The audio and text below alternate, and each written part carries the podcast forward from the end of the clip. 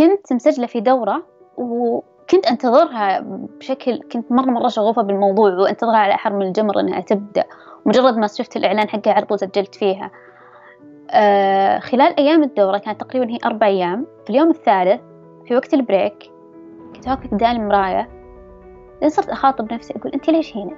أنت إيش تتوقعين من نفسك؟ يعني إيش بصير؟ إيش شايفة نفسك؟ كذا صار خطاب لدرجة إنه لما رجعت رجعت بعد البريك بدون صوت. آه خلاص أبي أطلع بأي لحظة. حسيت إنه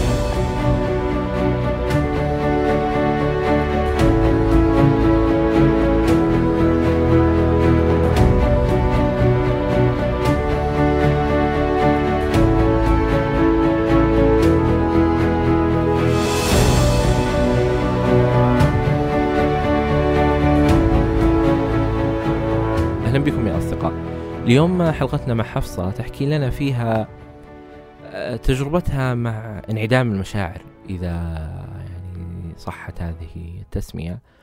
كيف أنه كثير من الأشياء اللي مرت عليها في حياتها آه، فقدت اللذة فيها آه، كيف أنه بعض الأحداث المؤلمة لا تشعر تجاهها أي شيء تماما. ما- كيف هي نظرتها لذاتها؟ كيف تنظر للحياة؟ لديها محاولات انتحار وأفكار آه، انتحارية آه، في وقت من من حياتها. آه، لا تزال طبعا حتى هذه المرحلة تحاول اكتشاف وحل الألغاز اللي تمر فيها وتحاول الإجابة على بعض الأسئلة اللي تشغلها بشكل كبير. شاركتنا تجربتها هذه من أول مرة زارت فيها الطبيب النفسي حتى زيارتها لأكثر من من مكان. لا تنسوا يا أصدقاء تقييم البودكاست على iTunes كذلك مشاركة الحلقات السابقة عبر منصات التواصل المختلفة. أي شخص حاب يشارك تجربته معي هنا البودكاست أتمنى منك أنك تتواصل معي على العنوان البريدي وهو أسامة at وجدان dot co أي شخص عنده ملاحظة على آه، طريقة التقديم على المحاور على الأسئلة على أي شيء سمعته وحسيت أنه آه، ممكن يتطور وممكن يكون أفضل لا تنسى أيضا تتواصل معي على نفس العنوان وهو أسامة وجدان دوت كوم كل شيء ذكرناه في هذه الحلقة تجدونه في وصف هذه الحلقة. كذلك طرق التواصل. لا تنسوا الاشتراك في القناة حتى يصلكم إشعار في حال نزول أي حلقة آه، جديدة. وشكرا لكم. أنا أسامة من جيفان وهذا وجدان.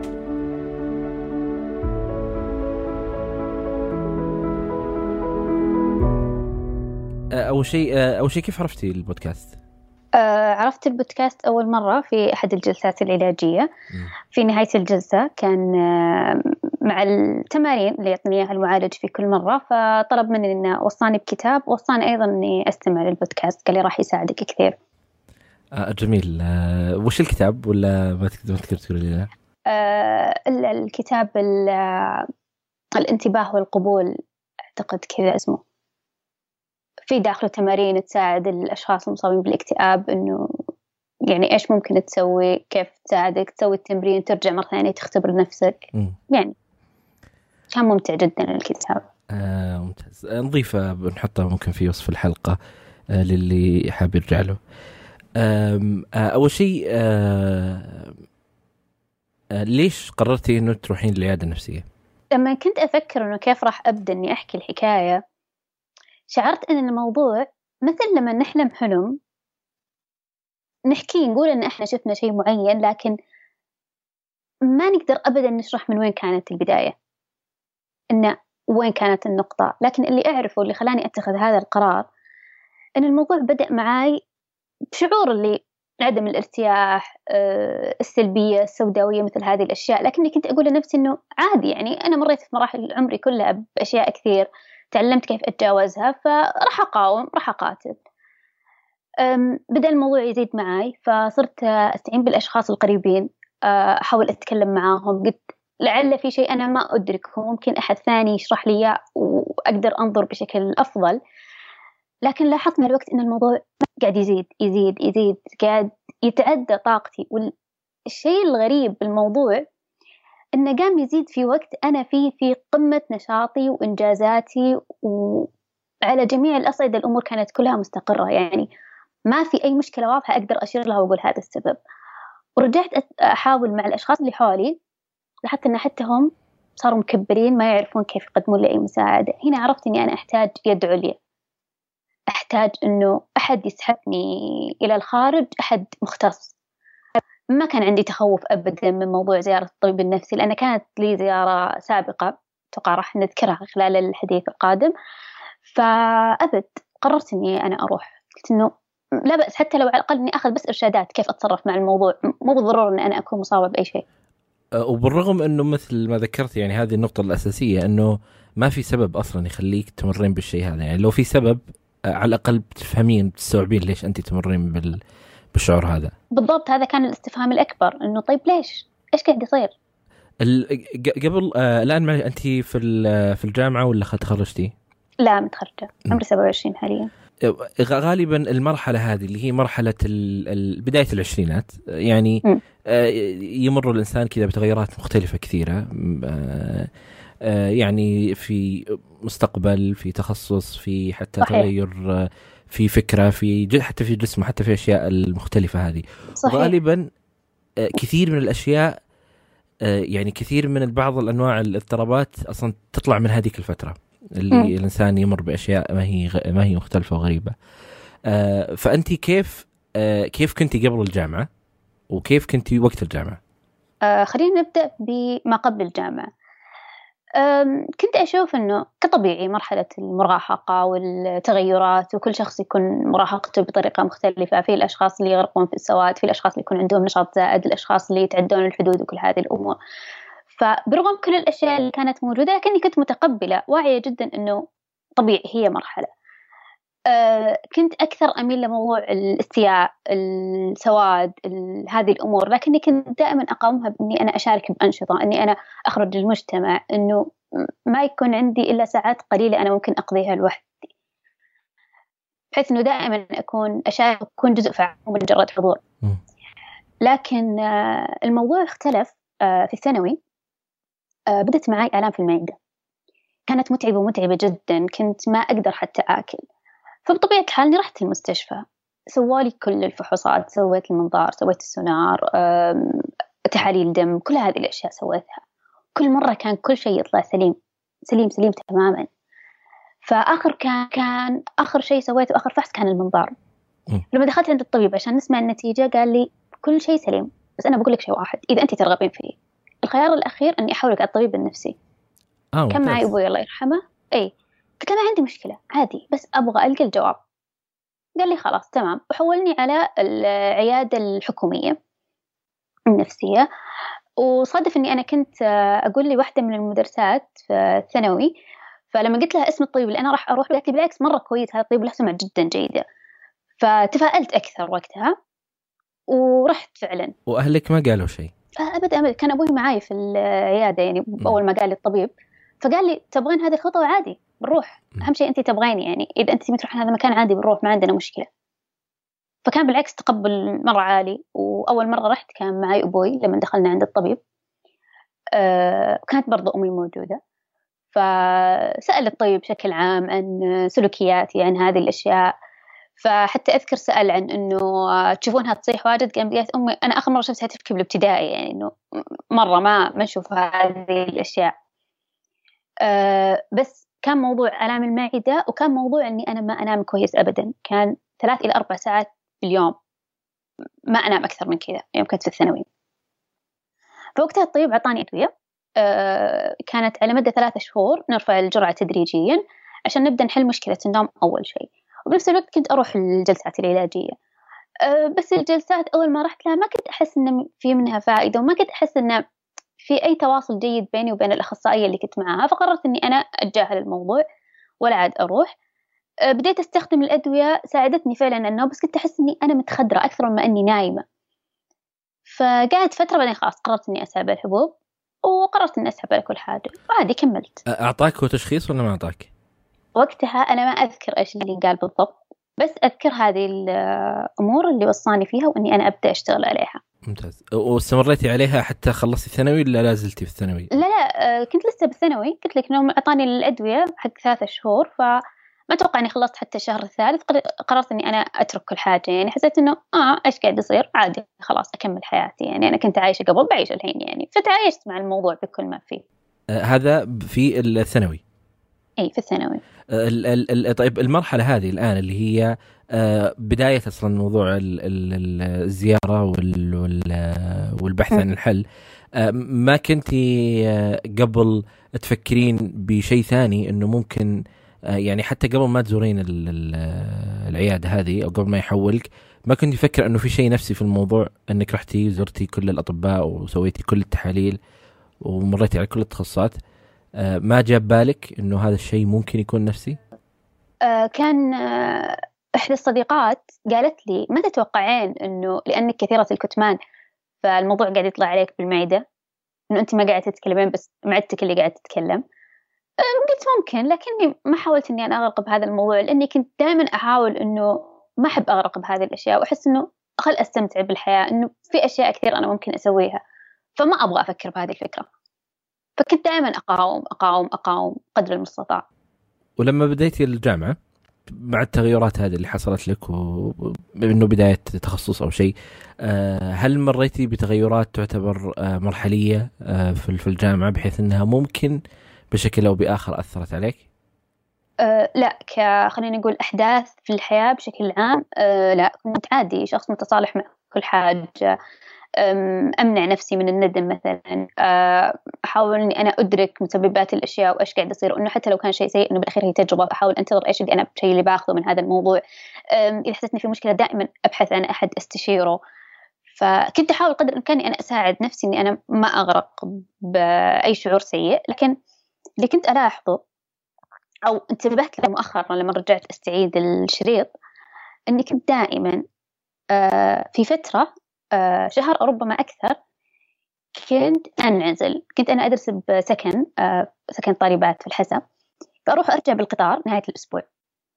في أيام أكون بالسكن لكن طول الوقت مسكر علي الباب بالغرفة آه، ما أطلع ما ألتقي بأحد. إذا رحت الجامعة أفضل أن أمشي لحالي بين المحاضرات أبحث عن أي قاعة فاضية وأجلس فيها. بس كان بالنسبة لي الموضوع إنه عادي يمكن أنا مالي خلق أحد يعني. فيقعد الموضوع أحيانا شهر شهر وزيادة. ومرات كنت أسوي أتعمد إني أصير أروح وأجي يوميا بالقطار بدل لإني أقعد بالسكن عشان أضيع الوقت برحلات القطار فيصير إنه أرجع البيت ما عندي خيار غير إني أنام عشان أصحى من بكرة عشان أروح بالقطار عشان أوصل الجامعة أخلص محاضراتي وأرجع. وأتعمد حتى في رحلات القطار إني ما أقول لأحد إني أنا راجع بالقطار عشان ما أجلس جنب أحد أعرفه وأحاول إني أقرأ كتاب أو أسوي أي حاجة يعني بعيد عن أي أحد آخر. فكنت تفضلين العزلة على أنك تكونين في مع أحد وحول أحد وقريب من أحد. إي إي بالضبط. أه ليش طيب هذا الشعور كان موجود؟ ما كنت أعرف. بس كان حتى شيء معروف اللي حولي إنه انت دائما تجيك فترة تدخلين بحالة عزلة وتتقوقعين ولا أحد يقدر يدخل عندك. نضطر إنه إحنا نقعد ننتظر إلين ما انت تطلعين من هذه الحالة بعدين عادي ترجعين للحياة. أه كم كنتي تجلسين في الحالة هذه؟ أه شهر أو يزيد. هذه يعني مثلا كل سنة ولا ثلاث شهور أو في وقت أو كل يعني الفترة هذه قريبة من بعض فترة العزلة هذه؟ نقدر نقول في السنة تصير مرة مرتين تقريبا. آه وطيب لما أنت طلعتي من العزلة هذه هل علاقاتك تكون كويسة ومع الناس وأمورك تمام وتبدين تتواصلين معهم؟ أو تكونين في عزلة بس أكبر شوي؟ أه لا عادي أطلع بشكل طبيعي لأني دائما أه أقول للأشخاص اللي حولي إنه أنا مو شخص متوفر طول الوقت. م. فإنه عادي بتجي فترات أنا ما راح أكون موجودة. فالكل يتوقع مني هذا الشيء فعادي إنه خلاص ننتظر لما أنت ترجعين للحياة وإحنا حنكون موجودين بكل الأحوال فعادي مشى معي الموضوع طبعا في بعض الأشخاص ممكن أنا أواجه مشاكل أو تسوء العلاقات لكن الشكل العام والمجمل للمحيط كانوا يتقبلون مني هذه الأمور. وكيف كان مستوى الاطلاع عندك سواء من ناحية قراءة أو آه، أو مطالعة أشياء آه، بشكل أو بآخر هي تزيد من آه، يعني المحتوى عندك؟ دائما كنت أحب أتعلم أكثر أحب إن أعرف عن كل شيء لو حاجة. كل ما قرأت معلومة أحب إني أقرأ عنها أكثر. ما كنت مهووسة بالقراءة ككتب بشكل عام قد ما إني أقرأ مقالات أقرأ مثلا اخر الدراسات هذه الأشياء إنه أصير محيطة باللي قاعد تصير من كل الجوانب خاصة في الجانب العلمي يعني أكثر شيء لوين إحنا قاعدين نوصل بالدراسات إيش ما كان نوعها أه، وهل هل التجربة اللي هي إنه أنت كنتي موجودة في السكن آه وتجربة الجامعة وتجربة يعني النشاطات اللي انت كنت تمرين فيها.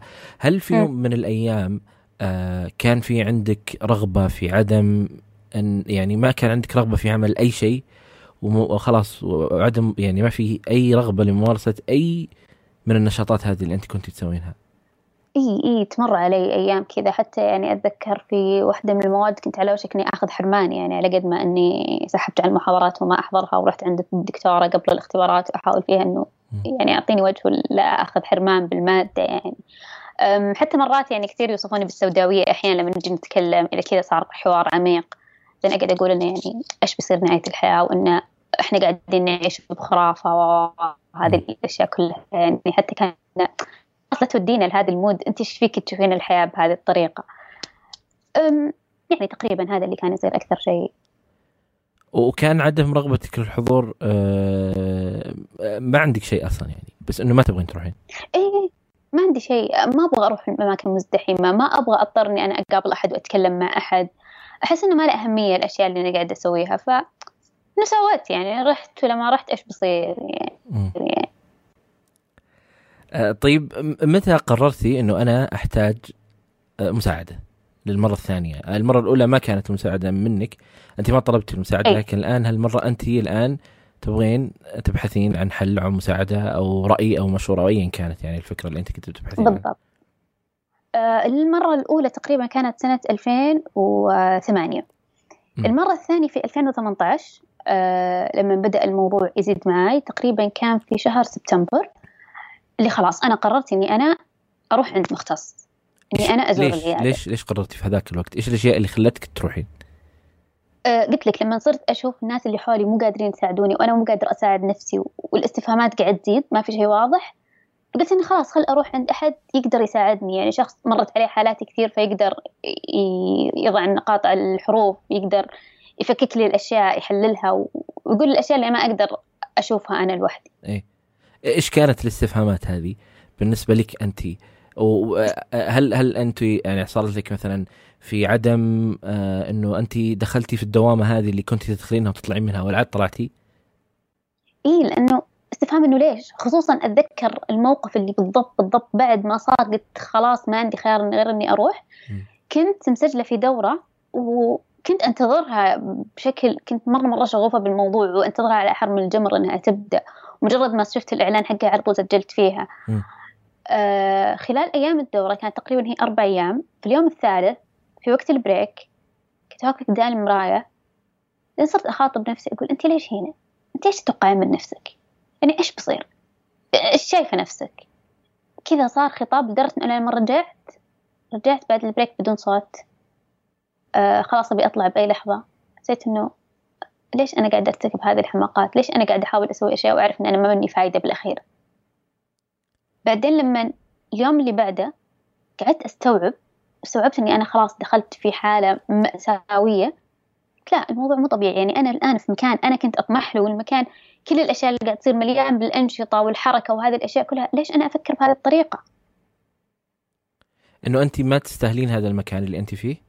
ما أستاهل ولا شيء في الحياة. عرفت وقتها إنه مو طبيعي الوضع. ليش أنا قاعدة أفكر كذا؟ برغم إنه أنا في مرحلة المفروض أكون يعني هذا النشاط يكون ممتع آه، وكل هذه الأشياء لكن لا. أه، بمعنى إنه أنت خلصتي ال ال ال الجامعة بت بال آه، وتخرجتي وممكن أنت حصلتي على المكان اللي أنت تبغينه أو أو توظفت وكنت أشارك يعني حتى أحيانا وظيفة كاملة وظيفة ثانية part time تطوع هذه الأشياء. إيه. أشارك بأشياء كثير يعني ما أحب إني أجلس. بس ما ك... ما كان ما كان مفهوم ليش هذا الشعور موجود. بالضبط خصوصا إنه ليش وصلت لهذه المرحلة؟ أوكي كان يجيني بين وقت وثاني بس الآن جاني مو قادرة اتصدى له ابدا. ما أفهم ليش قاعد يصير كذا. طيب كيف كيف ال ال ال ال ال ال الأشياء هذه أصلا بدأت؟ يعني أنا ما أعتقد إنه هي جت بيوم وليلة صارت بالنسبة لك. يعني أقصد الأفكار هذه وتكونها. آه كيف بدت وليش تتذكرين إنه المواقف اللي مريتي فيها واكتشفتي إنه فعلا في غلط؟ لما جلستي تكلمين تقولين أنا أصلا ليش أنا؟ إيش جالس أسوي هنا؟ م-م. آه الموضوع لما رجعت يعني أحاول إني أنا أعيد سلسلة الأحداث في نهاية 2017 شخصت بالصرع آه في البداية كان صدمة لي الموضوع من ناحية إنه آه، أوكي هو مرض موجود بس إني كنت أحسه دائما بعيد عني. كيف أنا صرت مشخصة فيه؟ أه وصرفوا لي أدوية في البداية قلت لا ما أبغى أخذها ما أعرف إيش. شعور اللي ما أبغى يعني أسلم للموضوع بشكل كامل. لكن بعدها جاتني نوبة جزئية فلما زرت الطبيبة وقلت لها اللي صار قالت لي إنه يعني أنت كذا تعرضين نفسك للخطر بشكل أكبر فلازم تبدين تاخذين الأدوية ما عندك خيار. هذه متى كان التشخيص؟ أه في نهاية 2017 فوقتها بديت أستخدم الأدوية أه وقالوا لي إن ترى أول ما تبدين تستخدمينها طبيعي إنه تلاحظين إن جسمك يقاوم راح تصير معك بعض الصعوبات في البداية لما الجسم يتأقلم على الموضوع. فعادي بديت أخذها ولا متوقع منها ولا شيء بس إنه راح أتقبل اللي يصير. تقريبا مر علي ثلاث إلى أربع شهور وصرت أحس إنه أه في أشياء غريبة في شوي أفكار غريبة إنه إيش قاعد يصير معي؟ رجعت الموعد اللي بعده قعدت أقول للطبيب إنه كذا كذا قاعد يصير معي. آه قالت لي انت قريتي النشرة اللي مع الدواء قلت لها طبيعي إنه قريتها. قلت لي أجل انت قاعدة توسوسين بالموضوع وطلعت لك كل هذه الأمور. أسأني كلامها بس إنه قلت ممكن ليش لا؟ آه عادي. آه فصرت احاول إني أنا أتجاهل إذا صارت معي مثل هذه الأمور. عادي ما يفرق معي آه إلين جاء رمضان. آه بعد رمضان جتني ثلاث نوبات. نوبة أولى. أنا طبعا نوبات الصرع تجيني يمكن بالسنة مرة السنة قبل لا أتشخص. جتني نوبة تقريبا بعد عيد الفطر بأسبوع. الأسبوع اللي بعده جتني نوبة. بعدها بساعتين جتني نوبة ثانية على طول. ف طبعا بعد نوبة الصرع آه، يدخل الشخص باكتئاب طبيعي يعني إنه يجي اكتئاب نتيجة الأشياء اللي تصير بالدماغ وهذه الأمور. وقبلها كنت قلت للطبيب إنه بعد النوبه إنه ليش قاعد يصير معي كذا؟ فقال لي عادي طبيعي ودامك أنت لسه يعني في العشرينات فأنت تقدرين تقاومين. بعض الأشخاص إحنا ممكن نعطيهم أدوية اكتئاب بس أنت إن شاء الله ما راح تحتاجين أنت تقدرين تقاومين الموضوع بنفسك. ففعلا يعني هذا اللي سويته إنه خلاص أنا عارفة إن هي فترة بتعدي وأنا إيش أحتاج أسوي بهذه المرحلة وكيف إنه أنا لازم أريح نفسي بأي شكل وكل هذه الأمور. بس لاحظت إنه الموضوع قاعد يزيد آه، قد ما إنه اتجاهل وقاعد يزيد آه، صار بعد النوبة آه، الأخيرة شهر أو أقل وتوفى خالي الله يرحمه. لما توفى خالي ما كنت أحس بأي شعور. أه أحس إنه عادي يعني أي شيء. أيام العزة كانت بالنسبة لي مرة عادية ما كنت أحس بأي شعور تجاه الموضوع. استغربت من نفسي بس قلت ممكن هذه ردة فعلي تجاه الموت أو هذه الأشياء. فعادي انتهى العزاء وانتهت الأشياء وكملت. ولسه لا زالت في أفكار بس إني كنت أقاومها. ورجعت مرة ثانية للطبيب عدلنا شوي بالجراحة حقت أدوية الصرع ومثل هذه الأمور. وبس ستيل يعني استمرت معي الأشياء. فبعد الموعد كان في أوغست بعدها في سبتمبر قررت إني أنا أروح للعيادة. بس ما ربطت الأشياء ببعض وقتها. العيادة النفسية قصدك؟ إي رحت العيادة النفسية وهذه برضو يمكن آه، علامة كذا آه، بتكون استفهام بالنسبة لك إنه آه، كيف أنا كيف شلون تعاملت أصلا مع وفاة خالي؟ إي طبعا وإنه ما كان ما هو شيء طبيعي إنه أنا ما في أي لا مشاعر تجاه اللي صار يعني. بالفترة هذه آه، إنه واللي زاد برضو إنه كان نوبات الصراع تكررت عليك فترة قريبة مش زي م. كانت قبل سنة تجيك أو في خلال إيه. مرة واحدة آه فالآن آه، قررتي تروحين للطبيب لأجل هالأعراض اللي مرت عليك اي آه فكيف كانت الزيارة آه طبعا كنت مرة حريصة إني أنا أروح شخص آه سمعت عنه يعني له سمعة جيدة إنه ما أروح بشكل عشوائي لأن أصلا موضوع الصرع نفسه عشان أروح عند طبيب مختص وأقرر طبيب معين يمكن صرت حول الخمس أطباء إلين ما أختار الطبيب اللي أنا أقدر أستمر معاه لأنه دائما أشعر إنه لابد يكون في ارتياح مع الطبيب لأنه إذا ما كان في ارتياح ما راح يقدر يساعدك ولا أنت راح تقدر تساعده. أه فوقتها قلت إنه خلني أروح عند أحد أه أعرف إنه بإذن الله راح يساعدني يعني. فوقتها شفت أستاذ أسامة الجامع بما أنه يعني من أشهر المعالجين النفسيين على تويتر وهذه الأمور وكنت توي أعرف أنه موجود عندنا بالشرقية. فدورت على اسم العيادة الخاصة اللي يشتغل فيها وخذيت موعد. وفعلا رحت للموعد. كان عادي حتى شعوري يوم رحت وكل هذه الأشياء كان مرة عادي بالنسبة لي إنه زي أي موعد مراجعة في أي عيادة أه فلما دخلت وقعدنا في الجلسة أه طبعا سوينا الاختبارات مثل هذه الأشياء وسمع مني. نهاية الجلسة قال لي اكتئاب متوسط. قعدت أنا أفكر وقتها ممكن مش ممكن ما أعرف إيش بس عادي. okay تمام متوسط طيب خليني أحاول. وقال لي بتحتاجين يمكن خمس إلى عشر جلسات علاج سلوكي. آه إن شاء الله إنها تساعدك في الموضوع سألني إنه أنا من سكان أي منطقة؟ قلت له بالدمام. فقال لي طيب إنه في العيادة الحكومية وكذا إنه تعالي. فطلع نفس العيادة اللي أنا كنت راجعت فيها قبل فأنا already عندي ملف هناك وهذا من حسن حظي بالموضوع. فرحت للعيادة الحكومية. آه على أساس إنه أصير أراجع هناك. صادف إني لما رحت الطبيب اللي كنت راجعت عنده المرة الماضية آه كان في إجازة. آه فقابلت آه طبيبة. آه جلست أتكلم. طبعا المشكلة في الموضوع لما أنا رحت عند الأخصائي أول شيء وشرحت الموضوع بعدين كنت أحاول أشرح للناس اللي حولي عشان كيف ممكن يساعدوني. بعدين رحت عند هذه الطبيبة فمسألة إنه أنت تتكلم عن الموضوع أكثر من مرة مرهق. فكنت أحس بتعب وأنا أتكلم. بس حاولت أتكلم قدر المستطاع لأنه أعرف النظام لازم أدخل على طبيب بعدين يحولني على الأخصائي. فلما شرحت تفاصيل الموضوع قالوا الاكتئاب عندك حاد وبما أن أنت فيك صرع بنحولك على الأمل. قلت ليش طيب؟ إنه ما عندي مشكلة بالموضوع لكن أنا جاية هنا وأعرف إنه في شيء هنا راح يفيدني. يعني أنا بس أبغاك تساعديني إنه أنا بس تحوليني يعني أنا ما أبغى شيء أكثر من كذا. وصار يعني حتى احتد الكلام وصار نقاش طويل عريض وما أعرف إيش قلت لها طيب أنا بروح هناك باخذ موعد لكن ما أبغى أروح أخذ موعد وانتظر بس ليش ليش قالت إنه بنحول لك الأمل؟ إيش الشيء يعني ال... قالت لي إنه انت عندك خطط انتحارية.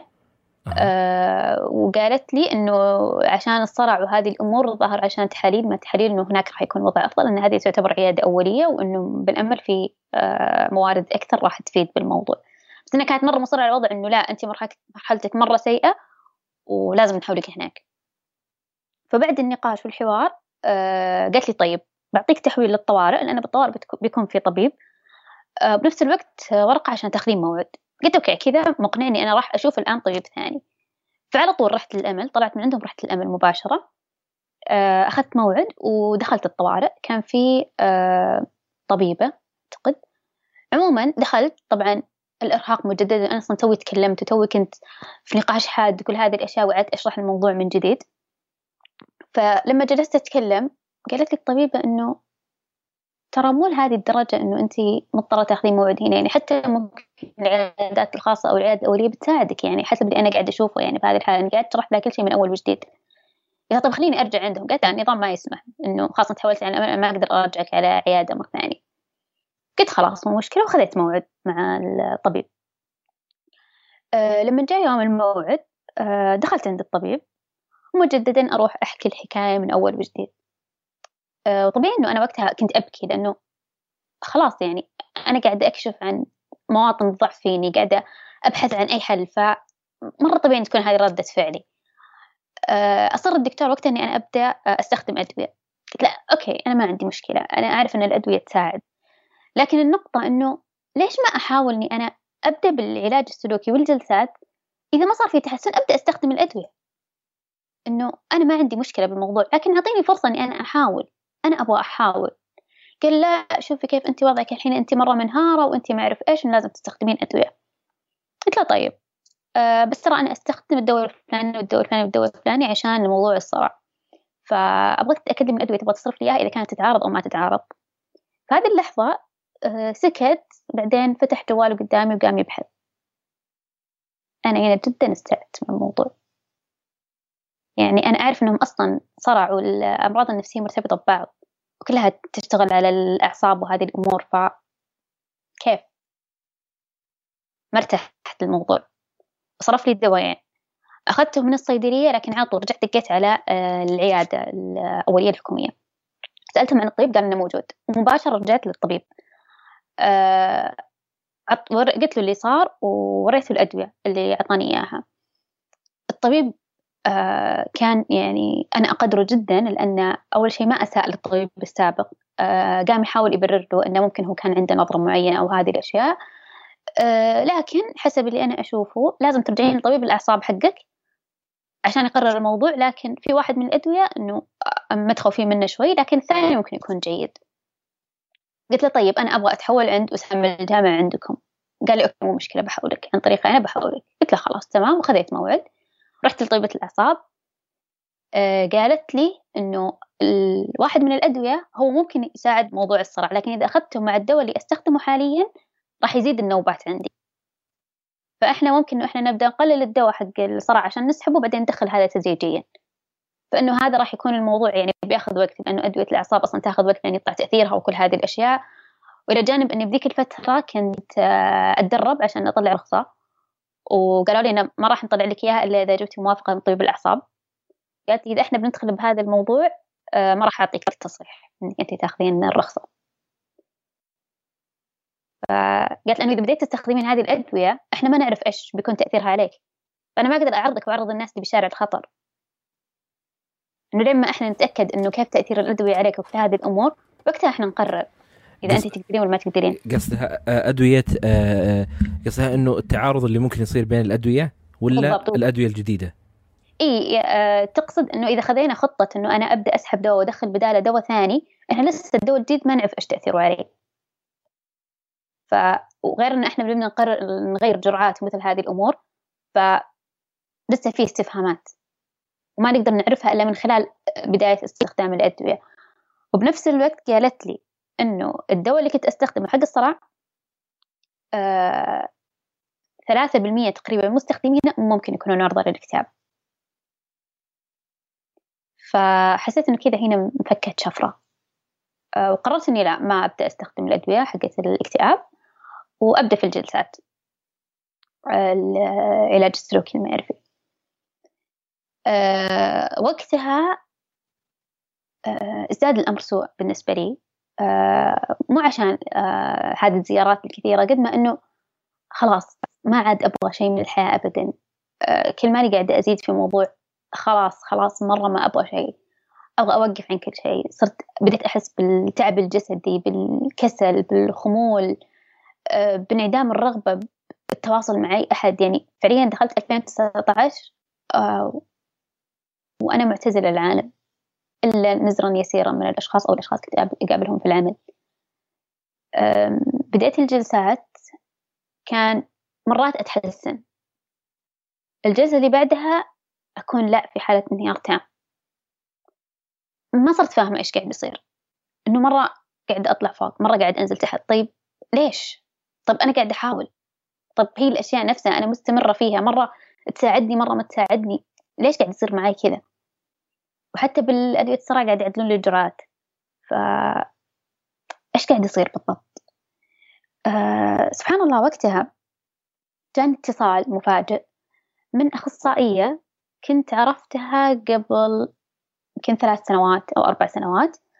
آه كان في برنامج توعوي عن الصحة النفسية وبما أن تخصصي تغذية فأنا شاركت معاهم في جزء التغذية وعلاقتها بالصحة النفسية. فكان لي تواصل معاها لكن التواصل كان مرة مرة طفيف يعني ممكن بالسنة مرة أو حتى ما نتواصل. فجأة اتصلت عليه. قلت ممكن في برنامج أو في شيء. بس كلمتني قالت لي إنه كنت أشوف جهة اتصال مريت على اسمك. قلت خلني أكلمها. okay. تكلمت معاها إيش أخبارك؟ كيف أمورك؟ ما أعرف إيش. تكلمنا شوي. قالت لي فيك شيء. سكت. قلت صاير معك شيء. أنا هنا على طول انفجرت. إنه خلاص أي حد بيقول لي فيك؟ بنهار. فقعدت أقول لها وقالت لي طيب إيش سويتي وشرحت لها؟ قالت لي كيف تروحين مستشفى لما ما تعلميني هي أخصائية هناك. إنه إذا رحتي طب علميني إنك أنت رايحة عشان أنا أشوف لك يعني الخيار الأفضل أوصيك يعني أساعدك بالموضوع. ما أعرف. ما بغيت إنه أنا أروح عند أشخاص بشكل شخصي وهذه الأشياء إنه حسيت إنه أنا أقدر أساعد نفسي يعني خلني عادي أخوض التجربة بكل ما فيها. قالت لي طيب متى موعدك الجاي؟ قلت قررت إني ما أروح الموعد الجاي لأنه استأت جدا من الطبيب السابق فما أبغى أروح. قالت لا مو على كيفك. أه برجع أخذ لك موعد مع أحد أفضل الأطباء اللي موجود موجودين عندنا في موضوع الاكتئاب. هو متخصص تحديدا في الاكتئاب. أه فراح أخذ لك موعد معه. ارسلي لي رقم ملفك. ما عندك خير غير إنك ترسلي لي الملف. وشرحت لي وقتها إنه ترى أنا مو مرة مستغربة من الموضوع لأني من أول ما عرفتك كنت أشوف إنك شخص مرة مهتمة بموضوع الكماليات في الأشياء إنه ما تقدرين تسوين شيء إلا تحبين إنه يكون مرة بيرفكت فطبيعي إذا أنت تهتمين بهذه الأشياء تكونين معرضة إلى حد أو بآخر. فنفس الشيء هنا صار في جواب على استفهام إنه الموضوع مو بس عشان أدوية أو ما أدوية إنه لا أنا كشخص آه، في أشياء تساعد إنه أنا ممكن أوصل لهذه المرحلة. وفعلا خذيت موعد مع طبيب آخر في الأمل آه، ورحت العيادة وقتها كان الموضوع ساء معي أكثر. وبالمناسبة حتى بهذه الفترة بداية 2019 توفى برضو جدي. نفس الشيء. مرة ما فرق معي ولا شيء بالموضوع. عادي. كأي حدث طبيعي جدا ما فرق معي الموضوع. أه رحت بعدها أه للموعد كنت قبلها خلاص حتى الدوام الموضوع قام يسوء معي أه فجأة خلال الدوام ممكن أبكي. ما أسوي شيء غير إني أروح أداوم أرجع البيت أنام. ما أبغى أتواصل مع أي أحد ما أبغى أتكلم مع أي أحد. كنت أنفعل من أبسط شيء ممكن يصير. أتحاشى كل حاجة. ما أبغى ولا شيء. أه، بديت وقتها أسوق. أه، صار لي حادث. كانت شاحنة صدمتني من ورا. أو دينا بالأصح. ذيك اللحظة شعوري كان بعدها أنا ما خفت ولا ارتبكت من الموضوع. بس قعدت أقول طيب ليش ما شديت حيلك وخليت الحادث أقوى؟ عشان أموت مرة واحدة. يعني هذه كانت فرصة لي إني أموت بدون ما أسوي شيء. فليش يعني؟ كان سهلت علي الموضوع؟ فبهذه الدرجة يعني وصل معي الموضوع. فرحت وقتها للموعد مع الطبيب. آه وقتها وقفت كانت الجلسات مستمرة؟ الجلسات مستمرة. تقريبا شهريا كنت أروح كل شهر مرة. آه فلما رحت للطبيب آه وجلس معي وكذا قال لي أنا مضطر إني أنا أخليك تبدين في الأدوية. إنه لاحظي إن كم صار لك الآن كم شهر أنت قاعدة تروحين للجلسات بس آه قد تساعدك بشكل طفيف فإنه لابد إنه يكون في جانب آخر يساعدك بالموضوع آه وقاعد يشرح لي الأشياء وكان يعني جد الله يجزاه خير إنه ما حسسني لا بتفاهة الموضوع ولا حسسني إنه مرة شيء عظيم. قال لي أنا أقدر أستوعب إلى حد ما اللي أنت تمرين فيه. آه لكن أعرف إنه راح نوصل لنتيجة وراح نعالج كل هذا الموضوع مهما أخذ مننا وقت لأنه مرينا بتجارب مع آخرين. صح أخذ منهم الموضوع وقت لكنهم بالأخير نجوا منه فبس خلينا نساعد بعض عشان نقدر نوصل. فحسيت بالاطمئنان وقتها وافقت على إني أبدأ أستخدم الأدوية. أه وفعلا بديت أستخدم الأدوية. أه حسيت إنه قاعدة أتحسن إلى حد ما. كان عندي موعد ثاني تقريبا بعد شهر أو شهر ونص. كان وقتها في رمضان آه لما جاء وقت الموعد حسيت إنه أنا صرت أحسن خلاص ما يحتاج إني أروح. طنشت الموضوع. قررت إني أنا ما أروح للموعد. وستم... خلاص. واستمريتي على الأدوية ولا وقفتيها؟ استمريت. كان باقي تقريبا بس حق أسبوع. لأنه في الأمل يعطونا بالأدوية بالحبة بالضبط العدد الأيام إلين وقت الموعد. إيه؟ ف واصلا هذا الدواء بديت أستخدمه تعبني أه تعب معدتي. بس قلت إنه عادي ممكن تكون البداية وبعدين بيصير الموضوع أه طبيعي يعني. بعدها ما مر على الموضوع أه أسبوع أو لا أسبوعين بعد ما موعد الموعد اللي أنا ما رحت له. خلص الدواء خلال أسبوع الأسبوع اللي بعده بدون أدوية. الأسبوع الثالث توفى أبوي. نفس الشيء بدون أي شعور. حرفيا ولا أي شعور. كأن شيئا لم يكن. برغم أن الوفيات المتتالية آه، ظروف العمل حتى اضطريت أني أنا أترك الوظيفة. آه، بس ولا حاجة. ولا حاجة. هذه كلها تقريبا في سنة واحدة. في سنة واحدة. ولا أحس. ولا شيء. ولا شيء ولا شيء ولا شيء. لدرجة إن حتى في أشخاص لما جو العزاء استنكروا وضعي. لا أنت مو طبيعية. كيف كذا؟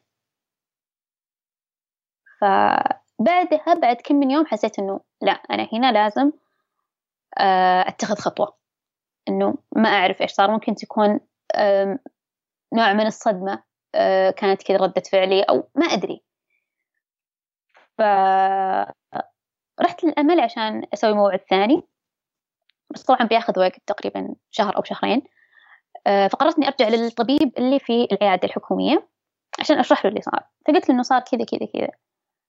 فقال لي أول شيء إنه غلط عليك إنك أنت بطلتي الأدوية لأن أصلا الخطة المفروض تصير إن أنت تبدين الموعد اللي بعده راح يرفع لك الجرعة زيادة. أنت كنتي لسه توك بداية استخدام الدواء. فيوم إنك بكيفك تركتيه ترى هو لخبط كل شيء فيك. مرة طبيعي إنك صرتي بهذا الشكل. فالحين أنا بصرف لك آه، دواء تبدين ترفعينه تدريجيا إلى موعدك الجاي مع الطبيب. ففعلا هذا اللي صار. مستمرة على الجلسات العلاجية في واحدة من الجلسات لما رحت أتوقع بنفس ذيك الفترة كنت مرة مستاءة من نفسي مرة مستاءة إنه حتى شعوري السيء آه، عدم رغبتي بأي شيء كنت أتمنى لو شيء واحد يجي على بالي عشان أقول هذا السبب بس مو لاقي ولا شيء. لدرجة إني أنا صرت أشتر كل أحزان الماضي كل المشاكل الماضي عشان ألقى لي أي سبب أقدر أقول إنه إيه هذا السبب أو أنا هذه السالفة والله لسه بخاطري أنا ما أعرف إيش ف... ولا شيء ولا شيء من هذه الأشياء.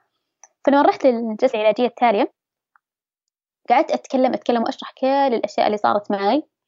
وأنا أبغى بس كلمة إنه لا آه ما يسوى إنك قاعد تسوين كذا بنفسك إنه لا أنت أوفر بزيادة أو ما أعرف إيش.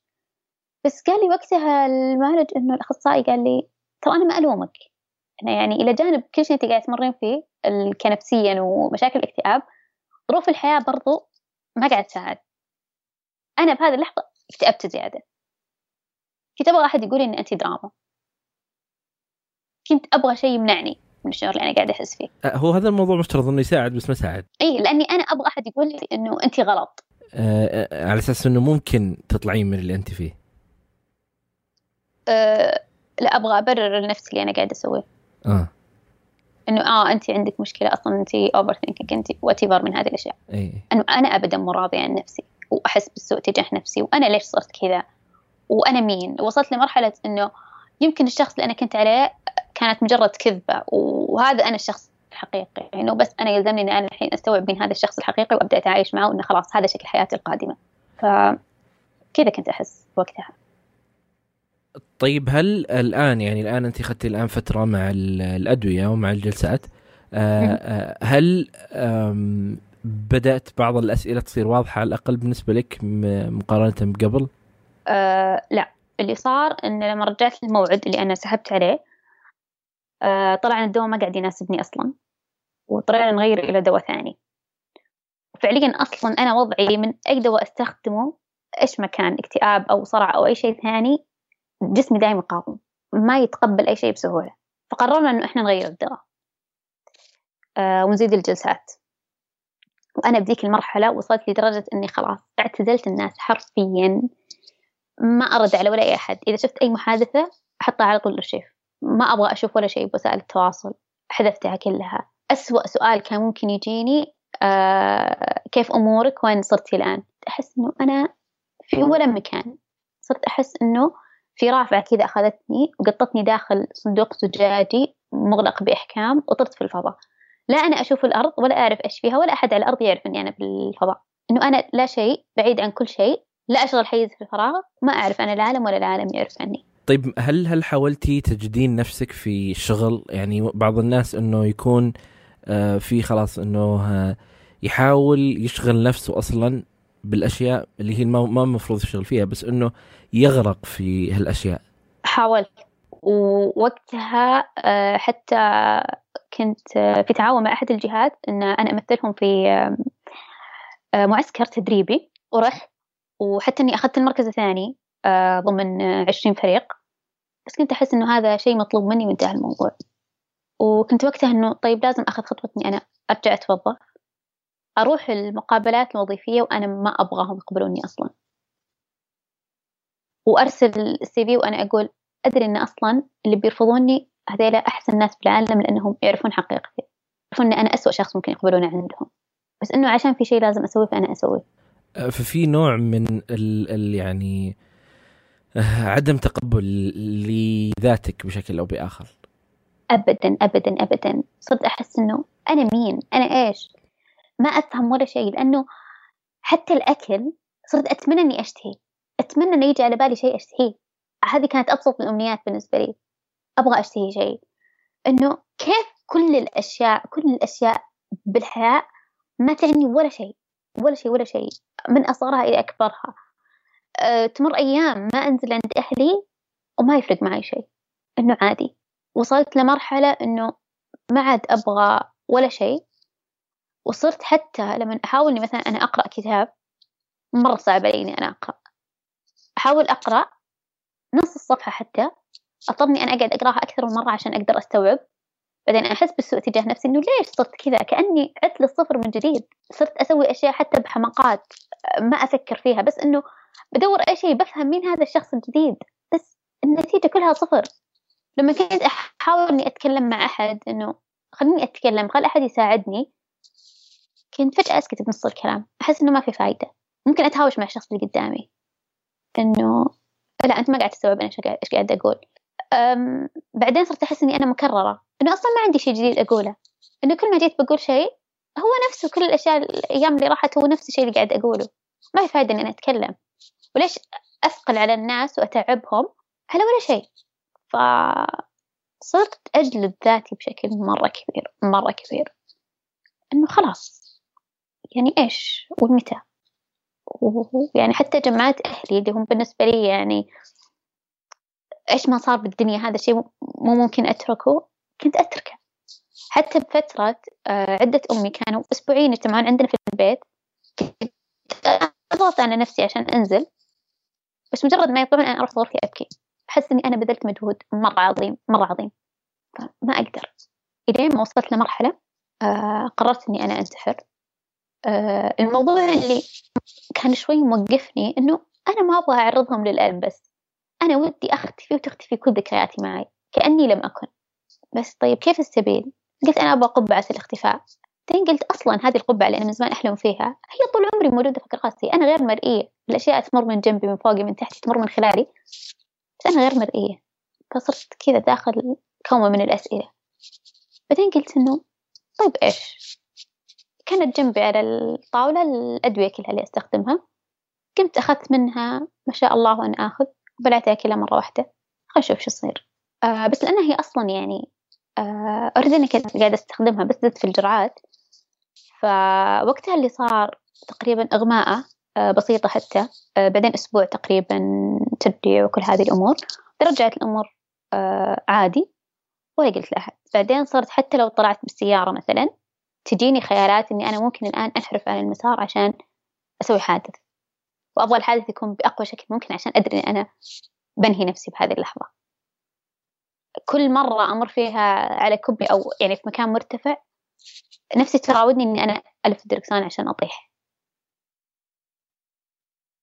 فصرت وقتها إنه أمنع نفسي حتى من إني أطلع.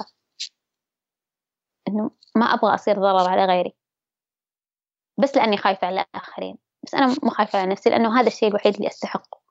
بعدين لما صرت أفكر إنه لا الناس تموت عشان ترتاح. فالموت فضيلة أنا ما أستحقها. وصلت إلى هذه المرحلة. بعد ما أني خذيت آه، الأدوية وحاولت وقتها آه، استوعبت إنه لا غلط اللي أنا سويته. فرحت وقتها للطوارئ مباشرة. آه، بنفسي رحت ولا قلت لأحد. إنه أنا أعرف إن هذا التصرف الصحيح وهذا المكان الوحيد اللي راح يساعدني. وفعلا رحت. كان في خيار التنويم بس أنا رفضت. ما أبغى أدخل تنويم. فقالوا لي بنرفع جرعة الدواء اللي أنت قاعدة تستخدمينه. آه فعلا رفعت جرعة الدواء.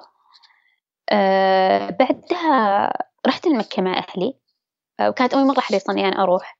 بس حتى وقتها يوم رحت كنت أتعمد إني أنا أقلب وقت نومي عشان طول ما هم صحيين أنا نايمة. إذا هم قاموا آه إذا هم ناموا أنا أقوم. آه كان في زيارات هناك ما كنت أروح معاهم ولا مكان. آه قاعدة لوحدي. آه، فجأة أعصب لو أحد كلمني حتى لا تكلموني لا أحد يتكلم معي. ما قدرت إني أنا أحس بالروحانية. وهذا الشيء أساني أكثر إنه أوكي خليني أفقد أي شيء بس ما أبغى أفقد روحانيتي. إنه هذا الشيء الوحيد اللي كنت أقدر أسويه بحياتي إنه أنا كل يوم أقوم عشان أصلي. بس حتى الروحانية فقدتها. خلاص إيش باقي لي؟ ما عاد بقى شيء. بعدها لأني أنا كنت لعبت بالأدوية. فقلت الأدوية اللي عندي. آه، فصار أحتاج إني أنا أصرف. قررت إن أنا ما أروح أصرف وأسحب على كل الأدوية. إنه خلاص إيش الفائدة وبنفس الوقت أنا أعرف إنه كثير مصابين غيري. هو مش شيء آه، نادر في العالم وشيء طبيعي. أه سويت يعني. عادي في كثير غيري. وليش أروح أشغل الأطباء وأخذ مواعيد؟ بينما في آخرين يستحقون هذه المواعيد بشكل أفضل مني. فخلاص. أستسلم للي أنا فيه. وما يحتاج حتى أخذ أدوية. ليش أخليهم يصرفون أدوية ويصرفون فلوس وكذا؟ ما يحتاج. فقعدت يمكن ما تستحقين أي شيء. أي شيء. أي شيء. أي شيء ما أستحقه. حتى إذا أحد كلمني أقول لا تتعب نفسك تكلمني. حرام تضيع وقتك عليه. فقعدت أسبوع بدون أدوية. أه نوبتين. يعني تركت لا أدوية اكتئاب ولا أدوية الصرع. أه بالنسبة لي نوبة مخيفة لما تصير. قمت وقتها عرفت إنه لا. لا توصلين لهذا المستوى من الحماقة. قمت رجعت. أساس إنه رحت أصرف أدوية. في الأمل لما رحت أصرف الأدوية أه قلت لهم أبغى أصرف على آخر جرعة عدلوا إياها في الطوارئ. قالوا لا هذا صار عن طريق الطبيب. قلت خلاص خلني أرجع للطوارئ أه عشان عن طريقهم إنه نفس ما سويت المرة الماضية. رحت الطوارئ هذه المرة مسكوني هناك. ما عندك خيار غير إنك دخلك تنويم أنا رفضت بكل ما فيني حتى خلاص دخلوني الغرفة اللي أستعد فيها إنه آه، ينقلوني للتنويم أنا ما أبغى وأنا مو قايلة لولا أحد إني أنا هناك. قالوا لي الشيء الوحيد اللي يخلينا نطلعك آه يجي أحد من أهلك. أنا ما أبغى أكلمهم. بس عشان ما أخوفهم. ليش يضربون مشوار وكل هذه الأشياء؟ ما يسوى. قمت وقتها قلت طيب عادي أحد من قرايبي؟ لو أوكي. يمكن كلمت واحدة من أصدقائي.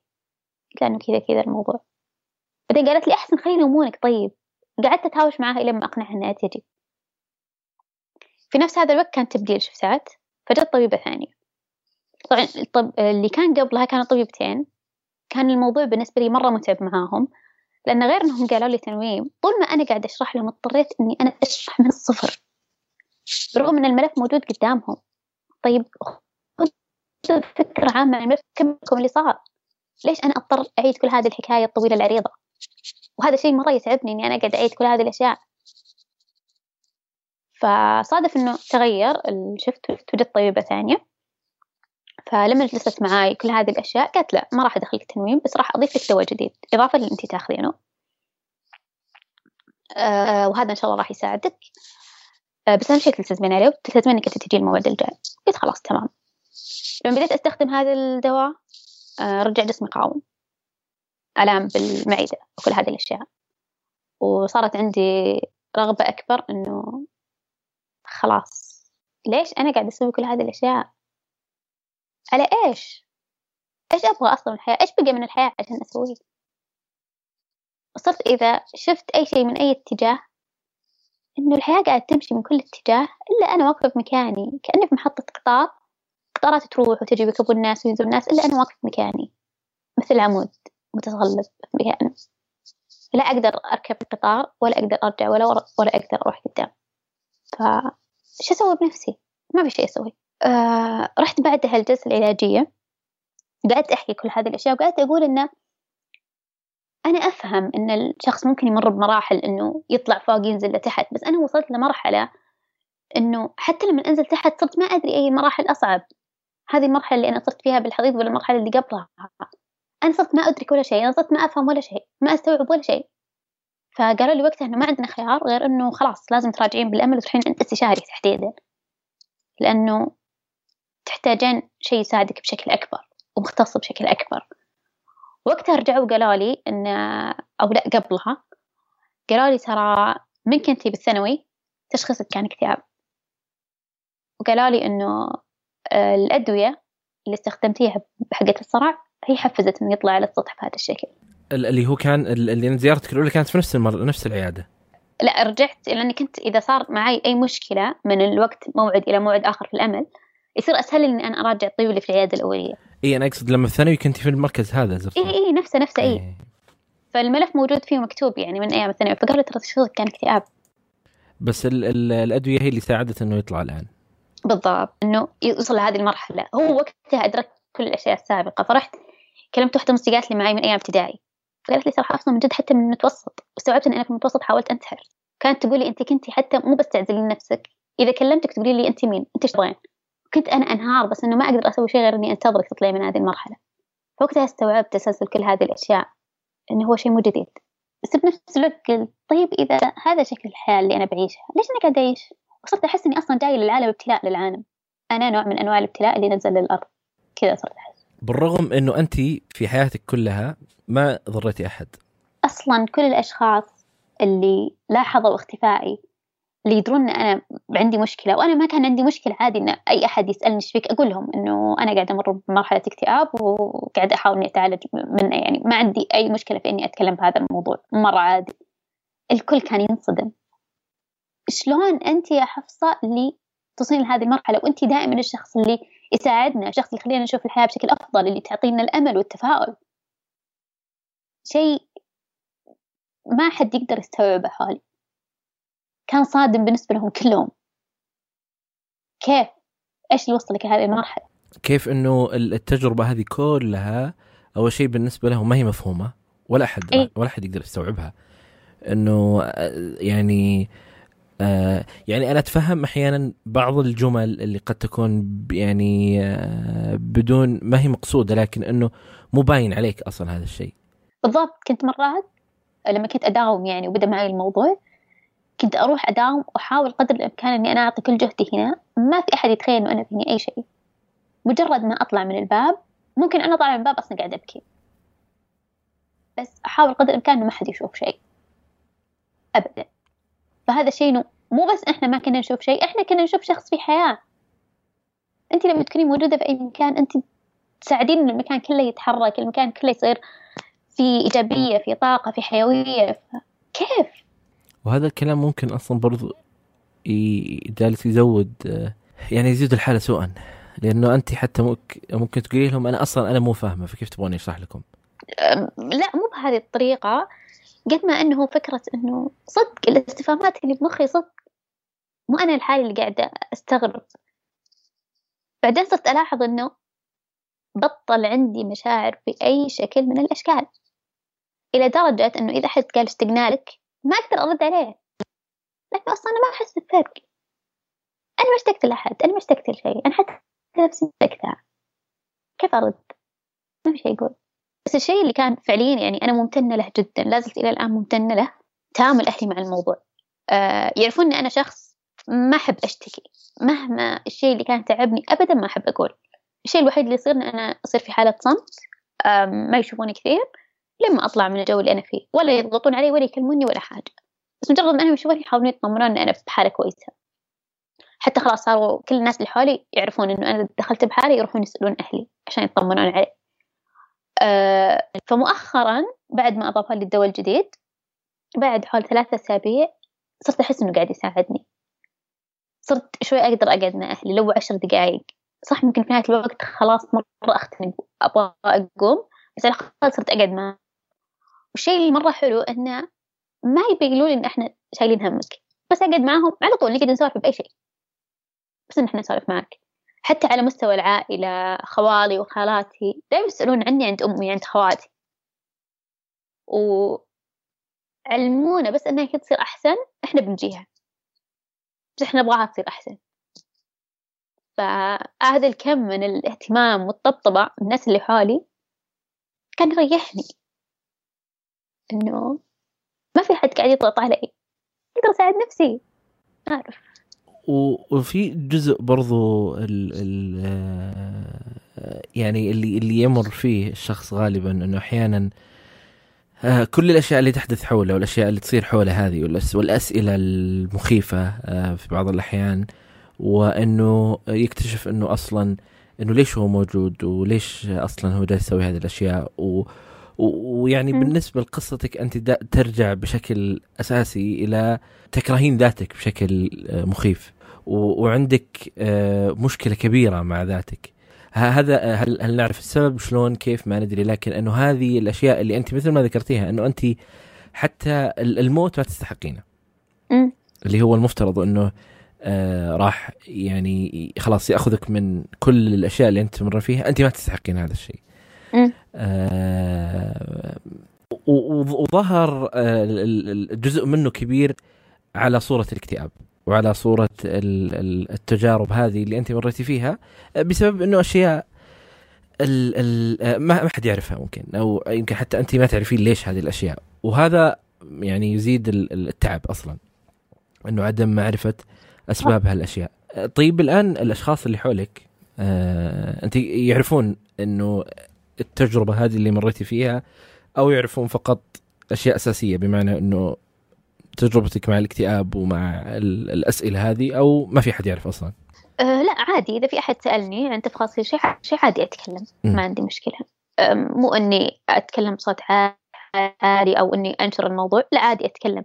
مع أنه كان ودي أتكلم قبل هذه المرة لأنه في بداية موضوع الصرع وهذه الأشياء أول ما كنت أحاول إنه أعرف عن الصرع أكثر كنت أقدر أقرأ مقالات علمية لكن ما كنت ألقى شيء يخليني أسمع عن الناس المصابين كيف يعيشون حياتهم. التفاصيل الدقيقة. فقررت وقتها إني أنا أشارك القصة. وشاركتها عن طريق SoundCloud آه وقلت وقتها إنه آه راح يكون في جزء ثاني للموضوع. كان هذا في 2018 آه بعدها كل ما جيت أقرر إنه أنا أسجل قول لي طيب أنا إيش بقول؟ أنا ما أعرف أصلا أنا وين وصلت. أنا إلى الآن ما حصلت على خاتمتي بالموضوع. إيش بقول؟ ومرات لما أحس إني أحسن أقرر إني أق- أقول بعدين ما يمدي يمر وقت طويل أقل من يوم خاصة أتراجع فالآن لو ما أن يعني لولا الله ثم أن المعالج قال لي إنه تكلمي حتى لو أنت ما حصلتي على خاتمتك هذا اللي حفزني إني أتكلم. ال- الكلام الأول كان عن الصرع قصدك ولا عن الاكتئاب أو كلهم؟ آه، الأول كان عن الصرع وحتى يعني هذا اللي خلاني أستوعب إنه موضوع الاكتئاب بدأ مع بداية استخدام الأدوية آه، أدوية الصرع. اي وهذه وهو هنا الكلام إنه حتى ال- ال- النقاش آه وهذا الكلام آه لك ولمن يسمع أصلا إنه ما هو بالضرورة إنه والله حتى أنت تبغى تشارك أو تبغى تتكلم أو تبغى تناقش إنه لازم يكون في خاتمة يعني أو إنك حصلت أو إنك تعديت. لا ممكن آه يعني مو ممكن الا أكيد إنه في كثير من الناس يمرون بنفس اللي تمر. آه ولما يسمعون الكلام هذا غير لما يسمعون كل التجارب اللي كل الناس انتهوا منها غير لما يسمع واحد هو صح. الآن يمر بالتجربة هذه آه، يعني آه، آه، يكون في كذا ارتباط أكثر من إنه شخص مر وانتهى حتى لو إنه انتهى قبل فترة بسيطة غير لا إنه هذا. الشخص الآن الآن في واحد موجود على آه هذه الكرة آه. يعني إنه يمر ب ب ب بنفس التجربة ويمر بنفس المشاعر. ويمر بنفس الأسئلة ويمر بنفس التخبطات ويمر بنفس المحاولات. آه فهذا بالعكس يعطي آه يعطي كثير من الناس إنه آه لا يعني مو أنا الحالي. وأيضا يخف لوم الذات عنده. لما لما أنا أجلس أسمع كل القصص الناجحة بعدين أكتشف إنه ممكن أنا غلطان. يعني كل الناس نجحوا الا أنا؟ آه. فكون الشخص صح. إيه، فكون الناس يمكن الوصول بس أنا ما قادر أوصل اي فكون الشخص يعني فكون الشخص إنه يتكلم أو حتى هنا في البودكاست جبنا أشخاص مختلفين يعني بس إنه كون الشخص يتكلم في في في يعني كذا في العمعمة هذه وفي الابز والداونز والنزول والصعود آه اللي كثير من الناس يمرون فيه قد تكون الفائدة بالنسبة لهم أكبر من إنهم يسمعون تجربة انتهت و آه وخلاص يعني وصلت إلى خاتمة نهائية يعني أنا ال ال أول شيء الله يعطيك العافية. الله يعافيك. آه شكرا لك وشكرا لوقتك. آه يعني ال ال آه وأنا أتفهم آه، يعني مثل أنت ما قلتي الآن أنت ذكرتي سوالفك كثير فالآن جالسة تعيدينها لنا. آه فأتفهم ان الموضوع ما هو بالسهولة هذه. أبدا. آه في شيء أنت حابة تقولينه للناس؟ ما ما نبغى الناس اللي يمرون بالتجربه هذه لا الناس اللي مو جالسين يمرون بشيء أصلا. إيش ممكن نقول لهم؟ مهما كان الشخص المقابل يمر فيه سواء كانت تجربة اكتئاب أو أي تجربة في الحياة وكان يبدي استياء لحد ما اعرف إنه هو قاعد يتألم بطريقته مو بالضرورة إن أنت مريت بنفس الشيء لكن لما تقول له هذا الوقت سيمضي سيمضي لكن كيف راح يمضي؟ مم. ممكن راح يمضي مثل شاحنة قاعد تدهسه أوكي تمر الشاحنة وتروح بس إيش بقى منه بأي تجربة تؤلمه مهما كانت بسيطة أو عظيمة ودائما اسمع. غير إنه لما تيجي تقول إنه غيرك غيرك أحسن يعني أو أنت أحسن من غيرك إن في غيرك يعاني بأشياء كبيرة وما أعرف إيش إحنا نعرف إنه الحياة مليئة بالآلام بمختلف أنواعها لكن الشخص لكن الشخص إنه هذا أقصى ألم هو وصل له. هو ما يعرف إيش شكل الآلام التالية. فلو ما اجتاز هذا الألم إيش بيصير فيه؟ هو مع كل ألم إحنا راح نتعلم شيء جديد راح نصير أقوى. بس ساعدونا. نتجاوز. أيوه هذه هذه الأشياء البسيطه يعني في أشياء بسيطة ترى الواحد ممكن يسويها.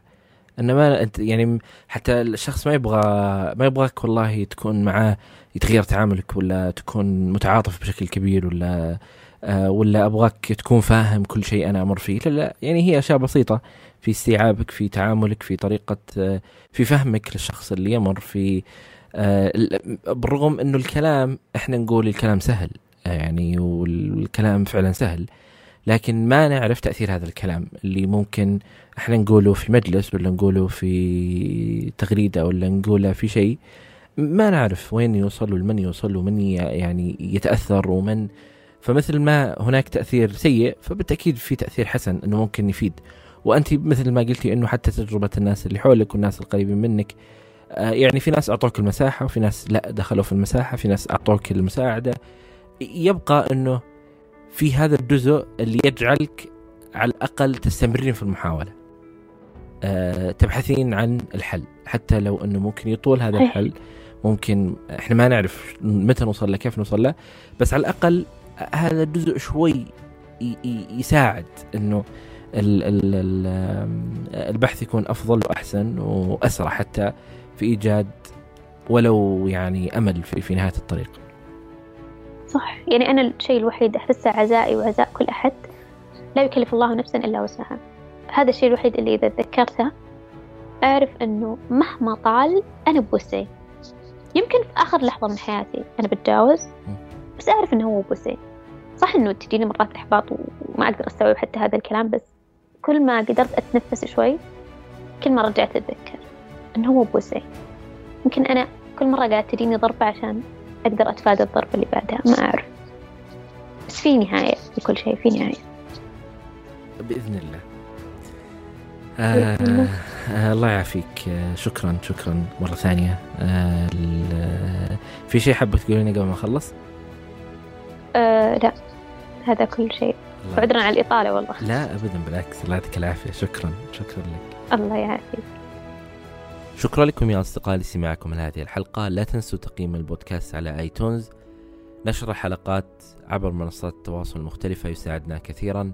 أي شخص حاب يشارك تجربته معنا هنا البودكاست أتمنى منك تتواصل معي على البريد الإلكتروني وهو أسامة at وجدان دوت كو وتجدون طرق التواصل في وصف هذه الحلقة. أي شيء ذكرناه في هذه الحلقة تجدونه في وصف هذه الحلقة. آه وشكرا لكم. أنا أسامة جيفان. كنتم